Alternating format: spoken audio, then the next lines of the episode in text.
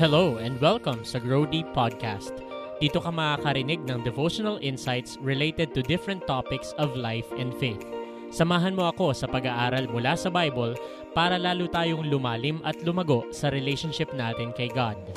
Pwede kang magpadala ng mga katanungan or humingi ng advice tungkol sa faith and life. Pumunta lamang sa anchor.fm slash growdeep.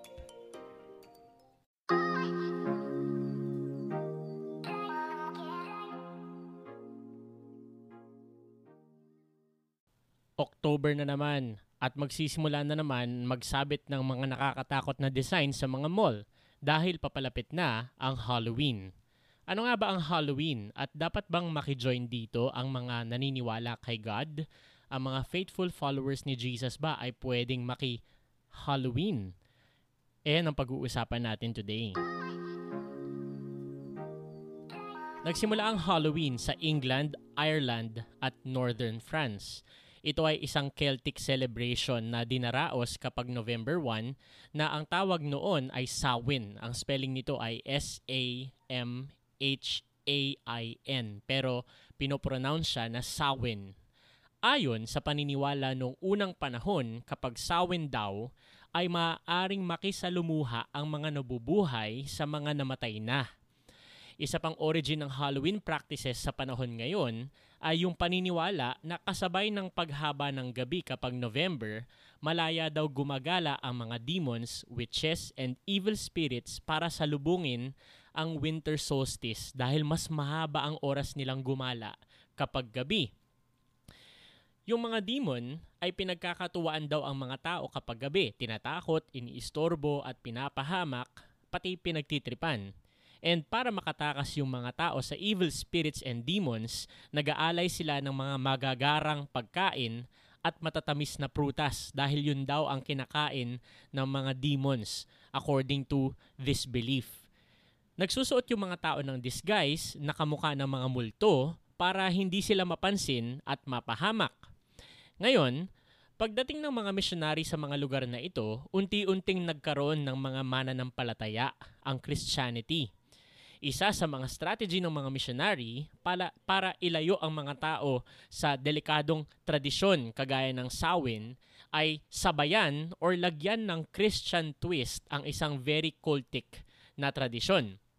Dahil dito, sinimulan ang All, Saint, All Saints Day at All Souls Day. Medyo nakakabulol pala yon. Sa mga celebration like All Saints Day and All Souls Day, binibigyang respeto at inaalala ang mga tao in the past na namartyr or namatay dahil sa kanilang pananampalataya. Inaalala din ang mga nagawa nilang maganda relating to faith na nagsisilbing magandang halimbawa sa pagsunod sa Diyos. Ngayon sa panahon natin, ang costumes na ang uso, hindi na para magtago sa evil spirits pero para mapansin at makyutan ang mga tao sa mall at villages. Yung mga prutas at magagarang pagkain ay napalitan na ng candies na ipinamimigay kapag kami mga batang dumadaan at nagtitrick or treat. Ngayon ang tanong, tayo bang mga Christian, dapat ba nagse-celebrate tayo ng Halloween meron bang justification yung pagkakaroon ng Halloween party sa mga churches natin? O kaya naman yung simpleng sasama ka lang sa isang Halloween celebration? Meron basically isang side na nagsasabi na ito bang celebration ng Halloween ay isang bagay na uplifting. Ang Halloween ba ay pure? Sabi kasi sa Philippians chapter 4 verse 8, Finally, brothers and sisters, whatever is true, whatever is noble, whatever is right, whatever is pure, whatever is lovely, whatever is admirable, if anything is excellent or praiseworthy, think about such things.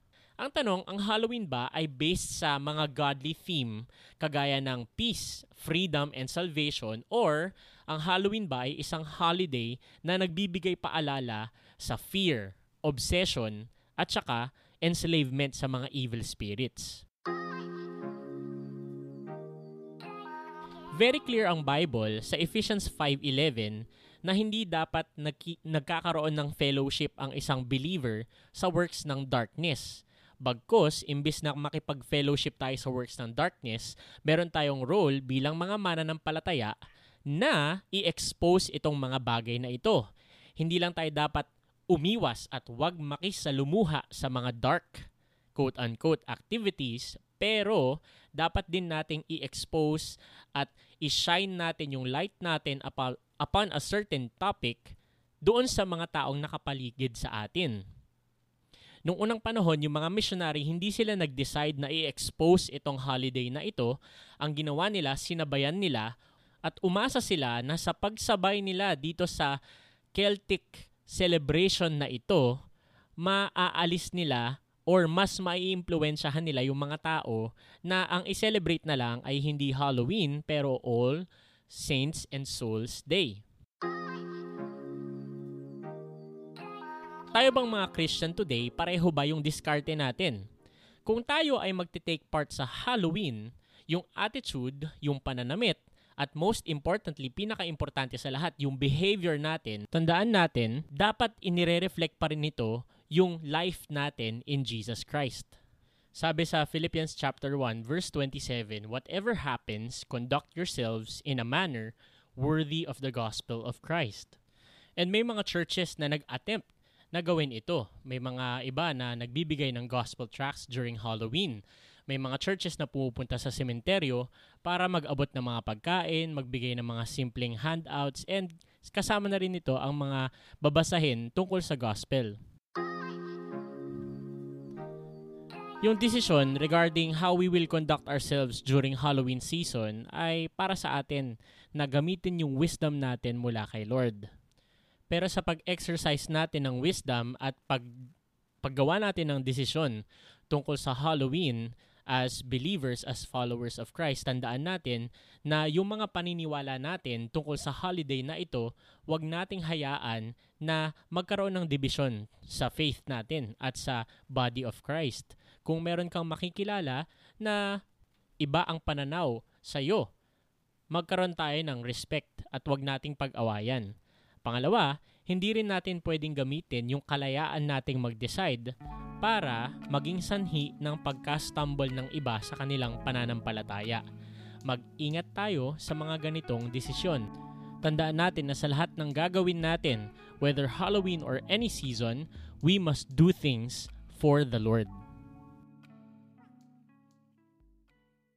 Maraming salamat sa mga article mula sa bibleinfo.com gotquestions.org, and crossway.org na nagsilbing mga source para sa discussion natin today. Diyan nagtatapos ang ating podcast episode for the day. Tandaan mo na pwede kang magpadala ng mga katanungan or humingi ng advice tungkol sa faith and life. Pumunta lamang sa anchor.fm slash growdeep at mag-send ng voice message. Kung naging pagpapala ang episode na ito sa iyo, I-share mo ito sa iyong mga kaibigan nang sa ganon sila ay lumago at lumalim din sa kanilang pananampalataya.